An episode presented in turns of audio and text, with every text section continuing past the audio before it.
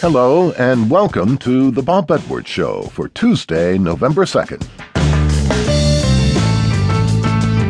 This is Election Day, the day when you should go do your constitutional duty as an American citizen and choose your local and regional leaders. And if you don't, we'll blame you for the results. Two years ago this week, voters made Barack Obama the 44th President of the United States.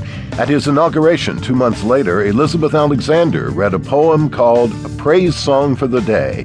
She'll read it again for us today as we give her the full hour to discuss the current state of poetry, her latest collection titled Crave Radiance, and some of her earlier work. It's Alexander's sixth book of poetry, plus a book for young adults and two collections of essays. She chairs the African American Studies Department at Yale.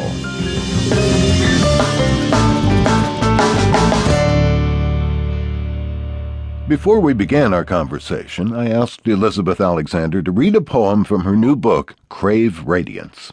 Luck.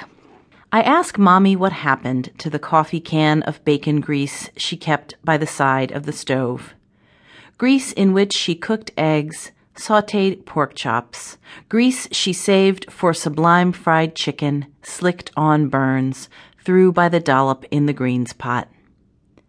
We didn't eat like that every day, but we ate like that. Yes, we ate like that. Ate black despite, despite red beans, and rice, pot full of knuckles, collards on New Year's Day.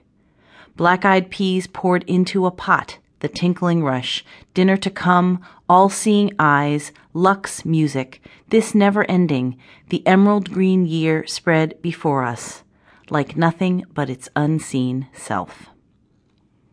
So, what was the inspiration for that? A cholesterol report? Or?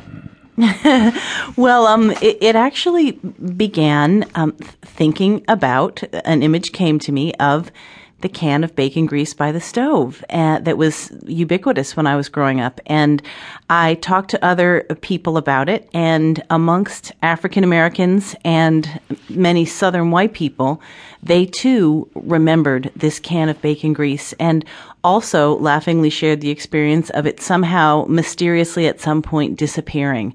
Um, and so I started thinking, well, you know, is uh, learning to control our cholesterol uh, a move toward progress in terms of our health and our sort of um, sense of sophistication, but on the other hand, is is it a move away from something that's actually very cultural and profound? And so the poem unfolded from there.